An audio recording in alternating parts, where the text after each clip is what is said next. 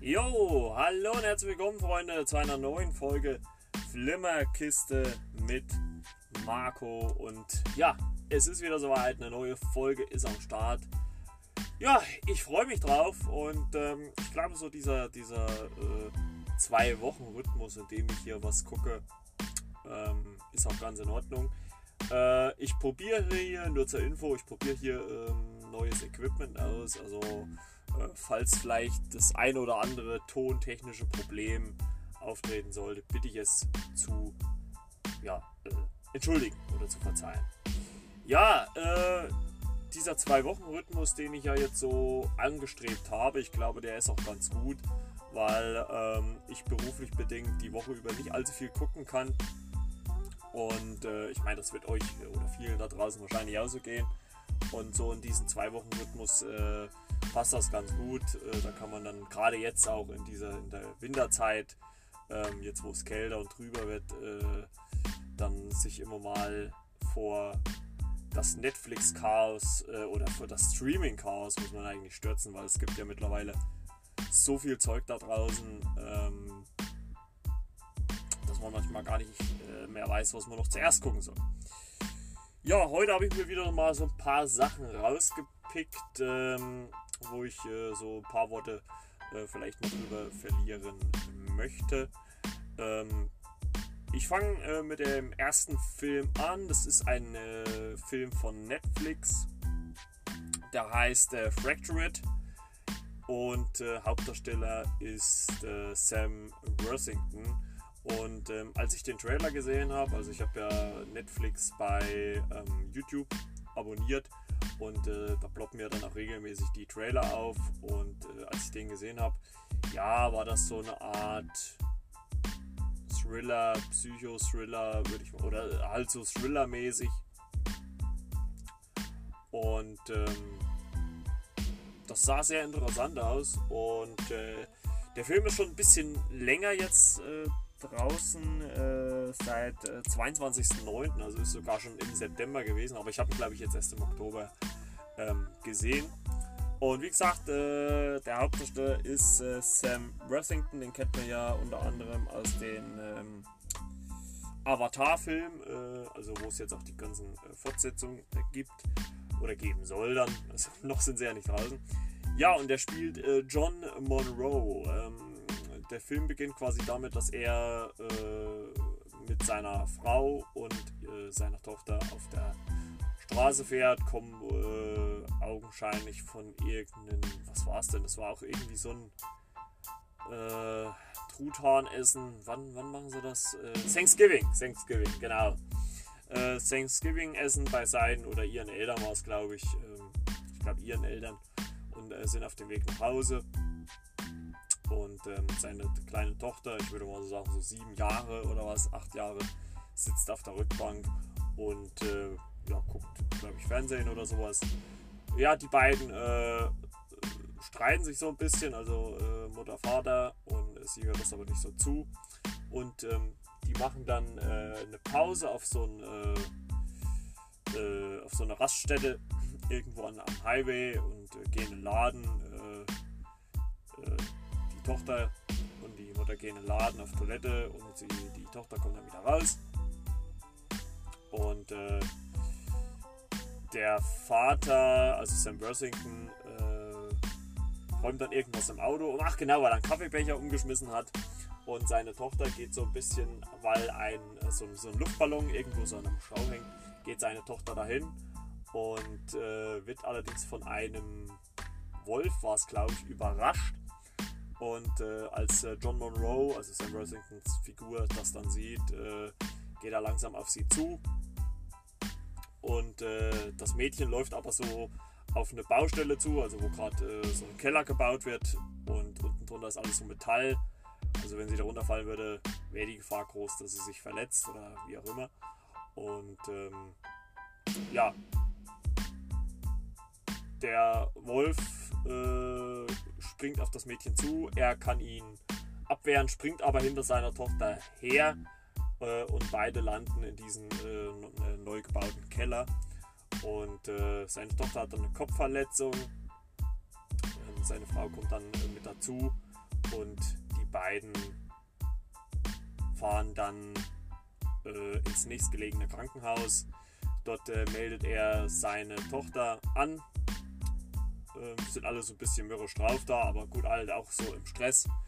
Und dort meldet er seine Tochter an, trägt die alles ein und so weiter und so fort. Und ja, muss dann im Wartebereich warten. Seine Frau und seine Tochter werden dann in die zur sicherheitshalber in die Röntgenabteilung gefahren. Und er wartet dann im Wartebereich und es wird dann irgendwie schon der nächste Tag, frühs.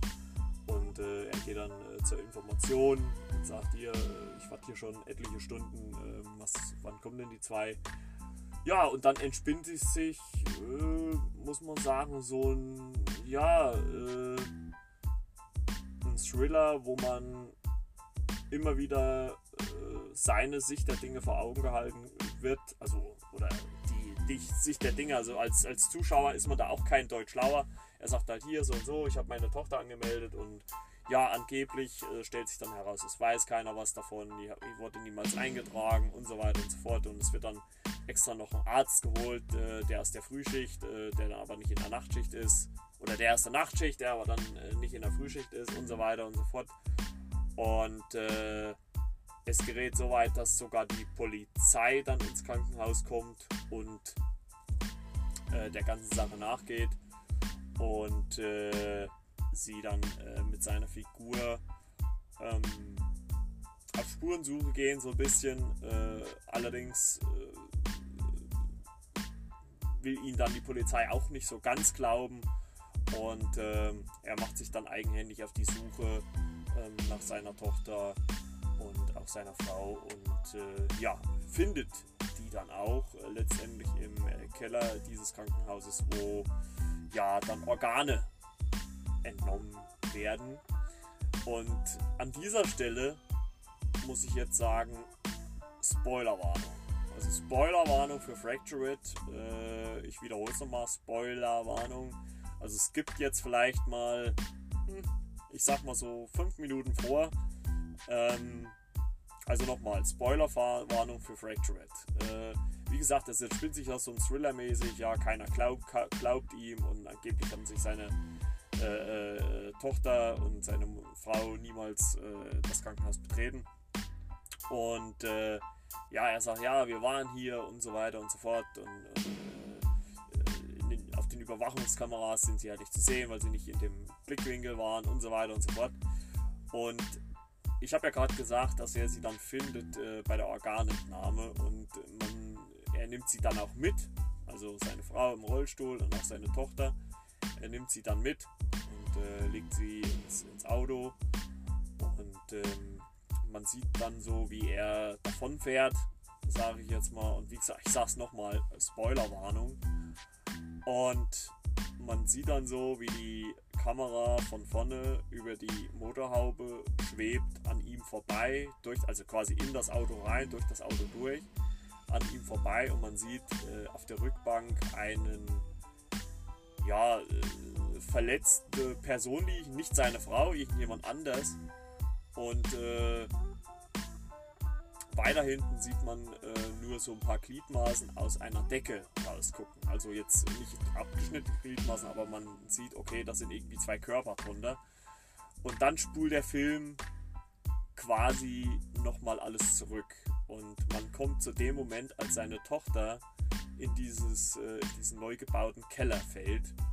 Und man sieht, wie also man sieht es nicht explizit, muss ich dazu sagen. Man sieht nur, wie seine Tochter aufschlägt und dort eine Blutlache ist und seine Frau kommt dann hinterher. Also bis dahin war alles okay. Und ich habe mir schon bei der Originalszene, also als sie am Anfang kommt, gedacht, weil seine Frau ihm kurz den Kopf hält und er dann quasi so sie wegschubst und dann, wie soll man das sagen, dann wird so in Zeitlupe oder so langsam, so komisch auf jeden Fall. Also man also im Nachhinein ergibt es natürlich Sinn, aber es wird so komisch dann auf ihn zurück und dass er kurz auch nichts wahrnimmt und hört schlecht und wie auch immer. Und in diesem Zustand halt, dieses, als wenn er so einen lauten Tinnitus oder sowas hat, schubst er halt seine Frau weg. Und diese Szene wird dann halt zum Schluss hier nochmal aufgegriffen. Man sieht nämlich dann, wie er seine Frau durch das Schubsen umschubst und sie mit ihrem Kopf durch so eine Stahlstange, auf so eine Stahlstange stößt und auch tot ist. Und wahrscheinlich aus Schock, aus Reflex, das sagen selbst die Ärzte, als er da im Krankenhaus ist, sie versuchen sich zu schützen mit dieser Geschichte. Und also war dann letztendlich die Wirklichkeit so, dass seine Tochter gestorben ist, als sie in diesen Keller, neu gebauten Keller gefallen ist und er durch das Schubsen seiner Frau seine Frau getötet hat und die dann hinten in den Kofferraum des Fahrzeugs gelegt hat. Und dadurch saß er dann halt auch wirklich alleine und hat sich halt nur allein. Also es war dann letztendlich wirklich schon so, wie es die Ärzte zu ihm gesagt haben. Und also mich hat das Ende überrascht. Ich hätte es jetzt nicht gedacht, dass es so gewesen ist. Wie gesagt, rückblickend betrachtet, okay, kann man das natürlich dann sagen, okay, ja, ergibt Sinn. Und ich fand das sehr gut, weil der Film ja größtenteils im Krankenhaus spielt. Dann natürlich, also er hat ja sehr wenige Schauplätze, also er hat ja quasi nur die Raststätte, das Krankenhaus und das war es ja schon und sein Auto halt und mehr ist es halt nicht. Also ich finde es ja gerade gut, wenn Filme mal auf so kleinen Raum oder auf wenigen Räumen spielen und ich fand das sehr, sehr gut. Mich hat es vor allem gefreut, Sam Worthington mal wieder zu sehen, weil so seit Avatar ist er mir schon länger nicht mehr aufgefallen, muss ich ganz ehrlich sagen. Also es gibt noch einen Film mit ihm, über den kann ich, glaube ich, demnächst auch mal sprechen. Ein riskanter Plan. Den fand ich auch ganz gut. Und es war schön, ihn mal wieder zu sehen. Ich finde, es war halt wieder es war jetzt nicht so eine High-End-Produktion von Netflix, aber es war so eine, finde ich, gute für einfach mal, also ich habe den, glaube ich, auch auf dem Freitagabend geguckt. So Freitag, Samstagabend, Sonntagabend kann man sich den durchaus mal reinziehen. Ist jetzt, wie gesagt, nicht kein The Irishman oder Triple Frontier von Produktionsvolumen her, also schon ein bisschen runtergeschaut, aber finde ich ein sehr gut gemachter, solider Thriller, der, wie gesagt, ich hoffe, ich habe euch jetzt nicht gespoilert, oder wenn ja, hoffe ich, dass ihr geskippt habt, der gut unterhält. Also mich hat er gut unterhalten, muss ich sagen. Und vor allem halt die Auflösung zum Schluss hin hat mich doch dann ziemlich überrascht. Ja, und da kommen wir jetzt, würde ich mal sagen, zu einem Film, der ein bisschen lockerer daherkommt, nicht so ja, Thriller-mäßig, einfach mal so komödiemäßig und den ich im Kino verpasst habe, also der lief auch irgendwie bei uns nur relativ kurz und den ich jetzt bei Amazon erstmalig nachgeholt habe, also ich habe mir nur geliehen, weil ich mir gedacht habe, das ist wahrscheinlich so ein Film, den guckst du dir nur einmal an und ja, das war's. Und das ist der Film Longshot. Unwahrscheinlich, aber nicht unmöglich. Ist eine Komödie mit Seth Rogen, der spielt Fred, und Charlize Theron, die spielt die US-Außenministerin. Und der Präsident wird gespielt, ganz lustig, vom Bob Odenkirk. Über den habe ich ja auch zum Beispiel, also der hat ja zum Beispiel in Undone die Vaterrolle da gespielt.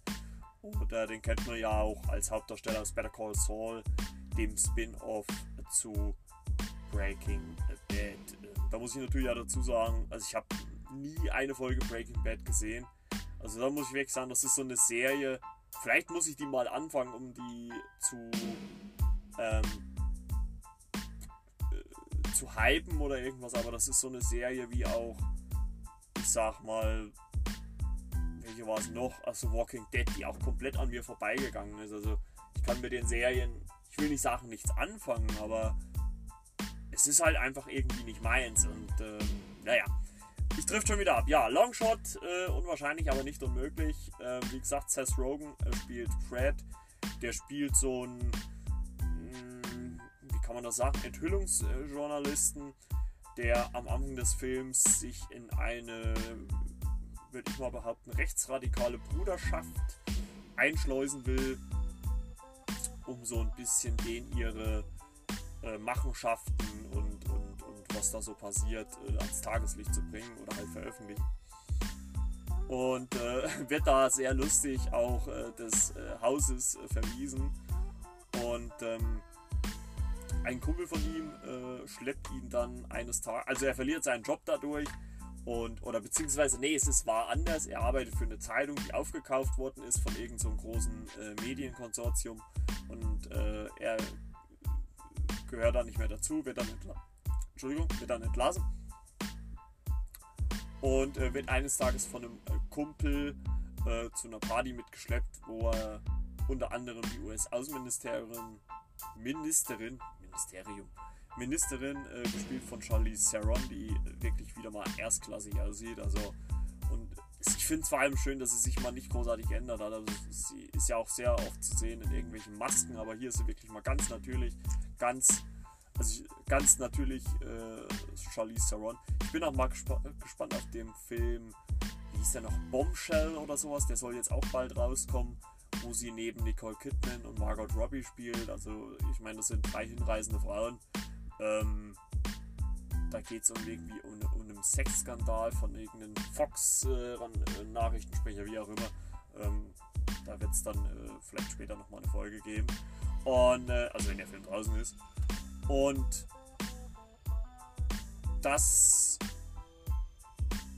er trifft sie dann wieder und er erinnert sich, dass also Charlize Theron als Figur, die US-Außenministerin, war in Jugendjahren seine Babysitterin. Und daran erinnert er sich, das erzählt er auch seinem Kumpel. Und so grob kann sie sich wohl auch daran erinnern, denn sie lässt ihn dann bei dieser Party von ihrem Sicherheitsdienst aufrufen und redet dann kurz mit ihm, was er so macht, was er für eine Zeitung geschrieben hat und so weiter. Und da Charlize Therons Figur vom Präsidenten, also Bob Odenkirk, der den Präsidenten spielt, gesagt bekommen hat, dass er sie für die Präsidentschaft empfiehlt, weil er zurücktreten will, weil er Serien spielen will oder Filme spielen will, er will Schauspieler sein. Also so ähnlich wie es Ronald Reagan ja auch war, der war ja Schauspieler und ist dann Präsident geworden. Und engagiert sie Fred als einen Redenschreiber. Und das entpuppt sich so ein bisschen als tückisch, weil Fred eigentlich immer so die nackte Wahrheit schreiben will und relativ schnell merkt, dass man in der Politik viele, viele Kompromisse machen soll. Es geht zum Beispiel um so eine Umweltinitiative, wo eigentlich erst jede Menge mit drin sein sollte, letztendlich die Wälder und irgendwas rausfliegt und dann irgendwie nur eine Kleinigkeit dann noch mit drin ist, und wo er dann sagt, ja, das ist nicht das, was er gemeint hat, ne, und er gewollt hat, und sie sagt ihm dann, ja, das ist nun mal in der Politik so, dass man da einfach Kompromisse eingehen soll. Und man merkt auch so langsam, wie sich zwischen den Zweien irgendwas entwickelt, also wie es da auch schon in dieser Babysitter-Zeit geknistert hat, als sie mal neben ihm stand und er dann eine Erektion hatte. Und das ist eigentlich ganz amüsant. Das ist im Prinzip, kann man sagen, wahrscheinlich so eine Art Love-Comedy. Ich höre mir zum Beispiel selber immer die Folgen von Kino Plus an, und da wurde der Film, als er damals rauskam, also ich höre die jede Woche, sehr gehypt, also sehr positiv gehypt. Ich muss jetzt auch sagen, ich fand ihn jetzt nicht schlecht, er hat mich gut unterhalten, und das ist ja für mich immer so, ich sag mal, die Referenz, ne? Also ich sage ja immer, ich möchte gut unterhalten werden, und dann passt das. Und der Film hat mich gut unterhalten. Er hat jetzt nicht die riesigen Brüller gehabt, also ich glaube, da habe ich bei Stuber 5 Sterne Undercover deutlich mehr gelacht, aber er war, fand ich, ganz gut, also man konnte gut schmunzeln. Es war, wie gesagt, es waren auch die ein oder anderen Lacher mit dabei, das definitiv, aber er war jetzt kein so ein Brüller-Feuerwerk, und es läuft natürlich im Endeffekt auch ein bisschen danach aus, also die beiden kommen sich dann auch körperlich näher und schlafen dann auch miteinander, und ja, letztendlich wird sie auch vor die Entscheidung gestellt, will ich gut in der Öffentlichkeit dastehen oder kämpfe ich für die Liebe oder akzeptiere ich die Liebe, und letztendlich stellt sie sich dann irgendwie vor so ein Medienpublikum und sagt, ja, ihr könnt über mich urteilen, wie ihr wollt, aber das ist mein Fred und dazu stehe ich auch, weil er natürlich im Gegensatz zu ihr ein bisschen trottelig daherkommt. Und ja, also letztendlich kommen die zwei natürlich dann auch zusammen und so endet der Film auch. Also ich fand ihn okay, ich würde jetzt nicht sagen, das war jetzt irgendein Meilenstein oder wie gesagt, es war jetzt auch kein Brüller, Feuerwerk, keine Ahnung, aber war okay, war ganz gut zum Lachen. Also ich würde, wenn man so sehr gut okay sagen würde, würde ich sagen, der war gut. Ich fand ihn jetzt nicht überragend, aber ich fand ihn sehr solide. Man kann schön drüber lachen mal. Ich denke mal, vor allem, wenn man zu mehreren ist, weil ja doch der Humor auch immer von den jeweiligen Personen abhängt.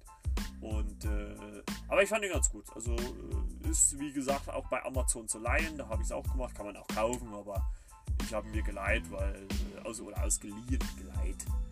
Margot, was ist das für Deutsch? Geliehen. Und ja, ich würde sagen, kann man mal angucken. Ist jetzt nichts Weltbewegendes, aber solide Kost, würde ich meinen. Und ja, durchaus zu empfehlen. Und ja, damit kommen wir zur nächsten Sache. Jack Ryan, Staffel 2 ist gestartet. Ich glaube seit 2. oder 1.11. bei Amazon Prime. Und ich fand die erste Staffel schon ganz gut. Jack Ryan wird hier gespielt von John Krasinski. Das ist zum Beispiel der Regisseur von A Quiet Place, ist ja auch mit Emily Blunt verheiratet, hat jetzt auch sogar, kann man so als kleines News-Update einstreuen, hat jetzt sogar A Quiet Place 2 schon abgedreht, also der kommt dann irgendwann 2020 in die Kinos. Ja, und der ist jetzt schon in der zweiten Staffel Jack Ryan. Es gab ja auch einen Film, den habe ich jetzt ehrlich gesagt nicht so auf dem Schirm. Aber die erste Staffel fand ich ganz interessant. Dort ist er ja quasi Analyst in einem Büro. Und ich hoffe, ich mache jetzt nicht so viele Nebengeräusche.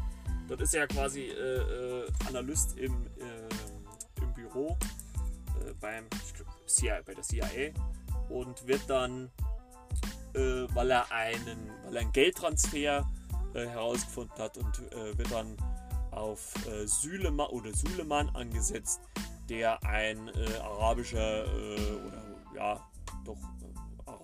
Terrorist ist, und er hat da so eine Spur aufgedeckt, geht dann nach Afghanistan oder Irak, oder war es Irak? Ich glaube Irak war es, und wird dann auf die Spur von Suleiman geschickt. Und ich fand die erste Staffel richtig gut, vor allem weil sie halt auch so ein bisschen, muss man sagen, so zweigleisig gefahren ist. Einmal hat man die Geschichte um Jack Ryan gehabt, wie er halt Suleiman aufhalten will, und die zweite Sache war ja, dass Suleimans Frau quasi geflüchtet ist, also die ist ja zeitgleich geflüchtet, um von ihrem Mann wegzukommen, und es war wirklich sehr interessant, das zu sehen. Auch das Ende war sehr gut, also es war auch zwischendrin relativ brutal, weil es dann quasi auch darum ging, einen Handlanger von Suleiman zu finden, und das Ende war sehr konsequent, würde ich mal sagen. Und ja, jetzt in der zweiten Staffel geht es nach Venezuela. Dort, es geht quasi darum, was war denn jetzt nochmal der genaue Grund? Jetzt weiß ich es wieder. Es geht quasi darum, dass die Amerikaner auf Satellitenbildern oder auf Aufnahmen eines Satelliten gesehen haben, dass irgendwelche Transporte mit Schiffen in den Dschungel Venezuelas stattgefunden haben, dass da irgendwelche Container entladen worden sind und es sieht halt so aus, als wären das Raketen. Und Jack Ryan fliegt dann mit einem Senator nach Venezuela, um vom Präsidenten dort, vom amtierenden Präsidenten Reyes dort zu erfahren, was es damit auf sich hat. Das machen sie dann auch. Sie besuchen auch zusammen mit der Botschafterin der USA in Venezuela, besuchen sie auch den Präsidenten Reyes und stellen ihn zur Rede. Der sagt, ja, sie wissen davon nichts und so weiter und so fort. Und das wären keine Raketen, zumindest wäre das nicht aus seinem Interesse heraus. Und gut, das muss natürlich dann die Delegation der USA erstmal so hinnehmen. Und die fahren dann wieder dort weg und sagen halt, ja, das kann man denen eigentlich nicht glauben. Ich weiß, dass er da irgendwie in irgendeiner Art und Weise mit drin steckt. Und bei der Wegfahrt zurück in die Botschaft der USA in Venezuela werden sie attackiert und der Senator, mit dem Jack dorthin gereist ist, der auch sein Freund ist, wird erschossen. Es stellt sich dann heraus, dass es ein deutscher Attentäter war, der im Auftrag diesen Job erledigt hat. Ich will natürlich jetzt eigentlich die ganze Geschichte spoilern, aber es geht halt quasi darum, den Auftraggeber dahinter festzustellen und auch, was es im Endeffekt mit diesen Lieferungen in den Dschungel auf sich hat. Es stellt sich nämlich dann heraus, dass es auch gar nichts mit Raketen auf sich hat. Es geht dann um was ganz anderes. Parallel dazu wird noch eine Geschichte erzählt um eine Gegnerin des Präsidenten Reyes. Das ist Frau Bengaldo, die gegen ihn antritt. Und da wird halt parallel noch eine Geschichte erzählt, wie es da Einschüchterungsversuche gibt von Seiten des Staates her und sowas. Und das ist quasi auch wieder so, ein paralleler Erzählstrang, wie es auch in der ersten Staffel mit der Frau von Suleiman war, der die ja da auch versucht hatte zu flüchten. Und ich muss sagen, ich fand die erste Staffel an sich ein bisschen stärker, weil ich finde, dass jetzt bei der zweiten Staffel Jack Ryan oder halt John Krasinski nicht wirklich viel zu tun bekommen hat. Also er hat seine Momente, aber es wird viel über andere erledigt. Er hat zum Beispiel einen Vorgesetzten dort, den Chef dieser Botschaft und so weiter, den Anweisungen gibt. Und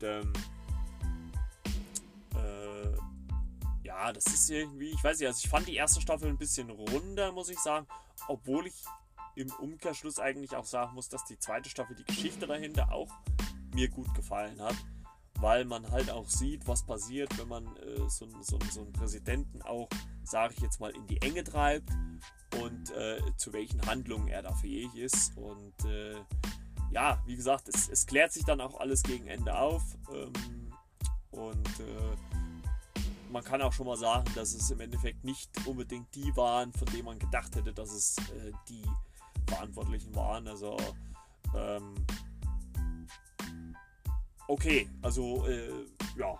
ich würde sagen, auch solide, hat mich jetzt nicht vom Hocker gehauen, aber war für 8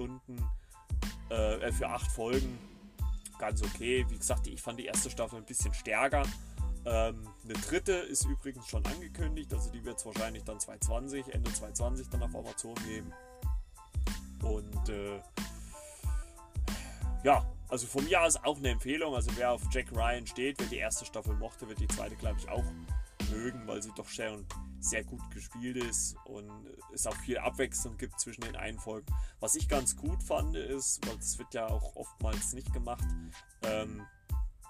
dass man, wenn man in Venezuela war, dass wenn dort in Spanisch gesprochen wurde, das halt dann nur mit Untertiteln übersetzt worden ist. Also man hat jetzt nicht die Protagonisten dann ins Deutsche übersetzt oder ich denke mal dann auch im Original nicht ins Englische.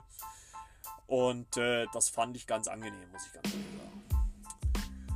Yo, dann haben wir hier noch einen Film, oder habe ich noch einen Film, den ich gestern geguckt habe. Den hatte ich lange eigentlich schon so auf meiner Rechnung oder auf meiner Liste und den habe ich jetzt endlich mal nachgeholt. Und das ist Free Fire von Ben Wheatley. Unter anderem auch mit Brie Larson, die kennen wir ja als Captain Marvel, als Captain Marvel aus den gleichnamigen Film. Und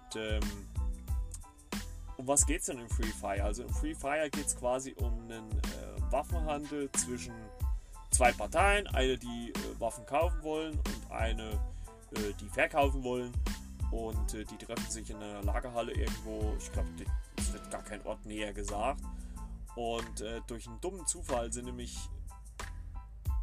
kurz vorher zwei der jeweiligen Lager einen Tag vorher oder eine Nacht vorher aufeinander getroffen und haben dort Stress gehabt, und dadurch tickt halt einer aus und schießt auf den anderen, und so kommt es dazu, dass beide Lager sich gegenseitig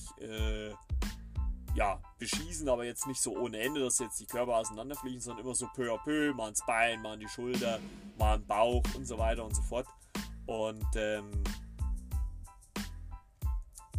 es ist halt so Kammerspiel, also Kammerspiel, kann man es als Kammerspiel nennen? Ja, schon so ein bisschen, aber es spielt halt eher so in so einer Halle, und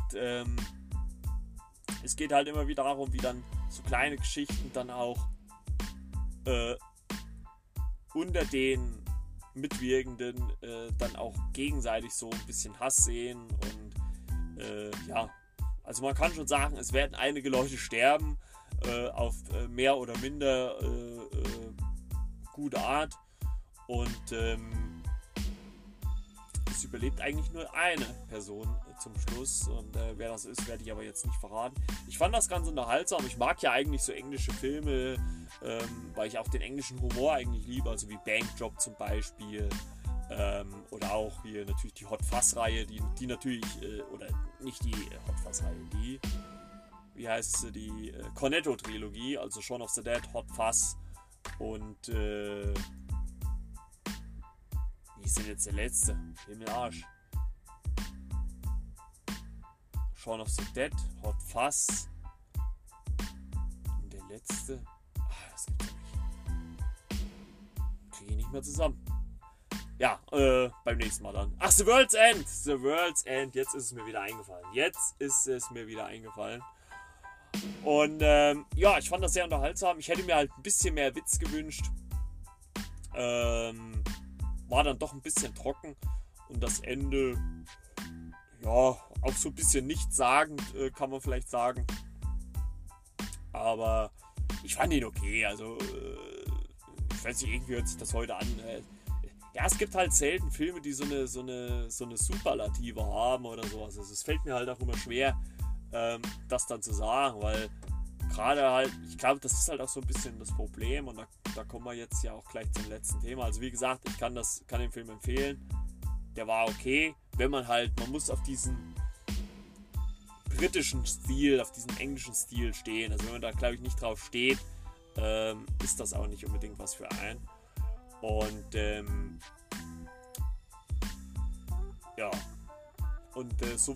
kommen wir zum letzten Punkt. Und da fällt mir eigentlich auch auf, über was man eigentlich alles reden kann. Ich könnte mal über die Cornetto-Trilogie reden. Es wird noch so viele Podcasts geben.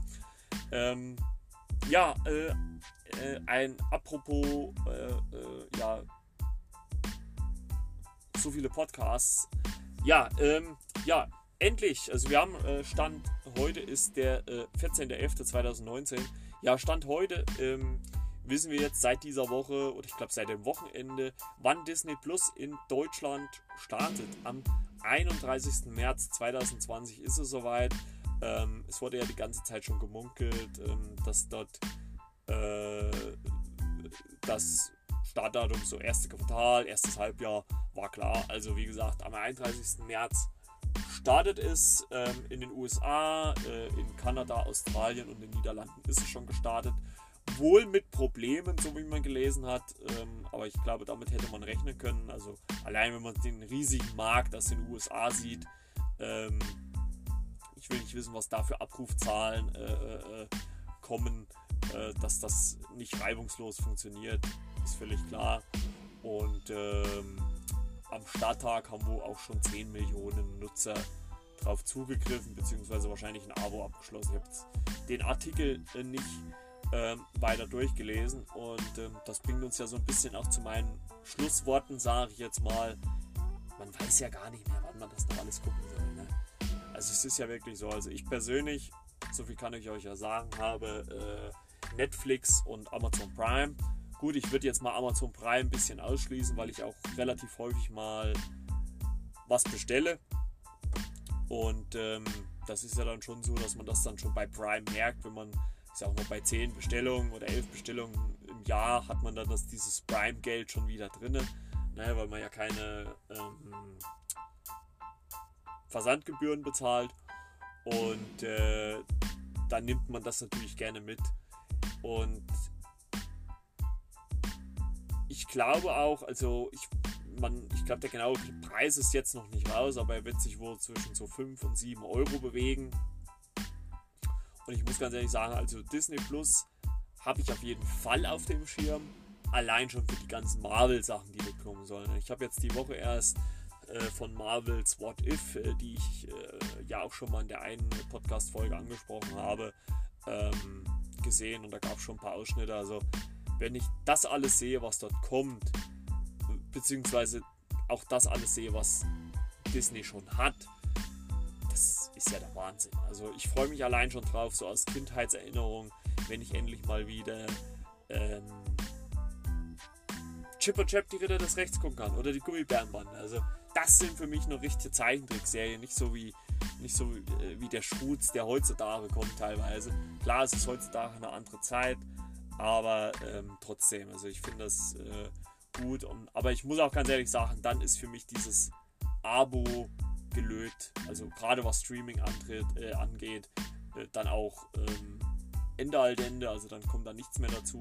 Das Einzige, was ich mir persönlich noch überlege, ist, also ich habe momentan nur diesen niedrigsten Netflix-Account, dass ich es nur auf ein Gerät gucken kann. Also was ich mir momentan noch überlege, ist vielleicht dann irgendwann mal auf eins höher zu gehen, dass ich es auf mehrere Geräte benutzen kann und dann einen ordentlichen Laptop oder Tablet besorgt und dass man dann unterwegs gucken kann. Aber ich will halt eine bestimmte Größe haben, also so 15 Zoll sollte schon haben, dass man da vernünftig gucken kann, und dann würde ich das, glaube ich, machen. Und ja, aber ihr könnt ja mal sagen, wie ihr dazu steht, zu dem ganzen Streaming. Ihr könnt ja auch mal sagen, was ich für Filme mal besprechen soll. Ich bin immer noch drauf und dran, Philipp, einen meiner alten Podcast-Kollegen, dazu überreden, hier in dem Podcast mitzumachen. Zumindest vielleicht mal, wenn es jetzt um das Ende des Jahres geht. Und ja, so viel dazu. Ich habe mir auch schon was überlegt, was dann, obwohl man ja sagen muss, also ich habe mir was überlegt, dass ich vielleicht auch einfach mal so Podcast-Folgen mache, so über meine Lieblingsepisoden, die es so gibt, oder Filme, die es so gibt, und oder auch Serien. Und ich habe jetzt auch eine Serie bei Amazon Prime angefangen, über die ich ausgiebig vielleicht schon mal demnächst mal reden möchte.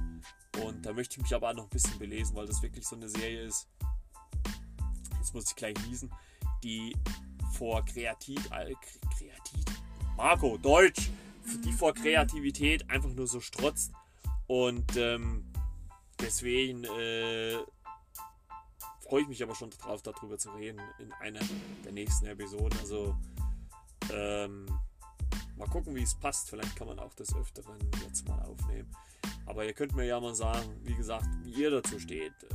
Vor allem, wie euch auch der Podcast gefällt. Wie gesagt, ich versuche mir Mühe zu geben, dass das alles hier ein vernünftiges Niveau hat. Und so, der 2-Wochen-Rhythmus ist jetzt, also auch so ein bisschen zur Erklärung, der 2-Wochen-Rhythmus ist jetzt nicht, weil ich es jetzt nicht schaffe, jeden Woche aufzunehmen. Das könnte ich schon machen, aber ich komme einfach nicht dazu, so viel zu gucken. Ne?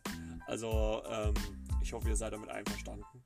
Und ja, ansonsten, wie gesagt, folgt mir bei Instagram, Flimmerkiste mit Marco könnt ihr eingeben. Ansonsten ja, könnt ihr mir auch bei Anchor, über den ich diesen Podcast aufnehme, könnt ihr mir auch Sprachnachrichten schicken, Fragen schicken, Anregungen schicken. Würde ich mich gerne freuen, also immer nur her damit. Und dann kann ich das nämlich auch in den Podcast hier mit einbauen. Ich würde das echt gerne mal ausprobieren. Und ja, ich würde sagen, bis spätestens in 2 Wochen wieder. Dann ist ja schon, Ende November. Krasser Mist. Und ja, deswegen, haut rein, genießt die Zeit. Und wir hören uns dann bei der nächsten Folge wieder, wenn es wieder heißt, die Flimmerkiste mit Marco. Check. Und ich bin raus. Ist übrigens auch eine Serie bei John. Viel Spaß damit, mit Klaas Häufer Umlauf. Bis dann, ciao, euer Marco.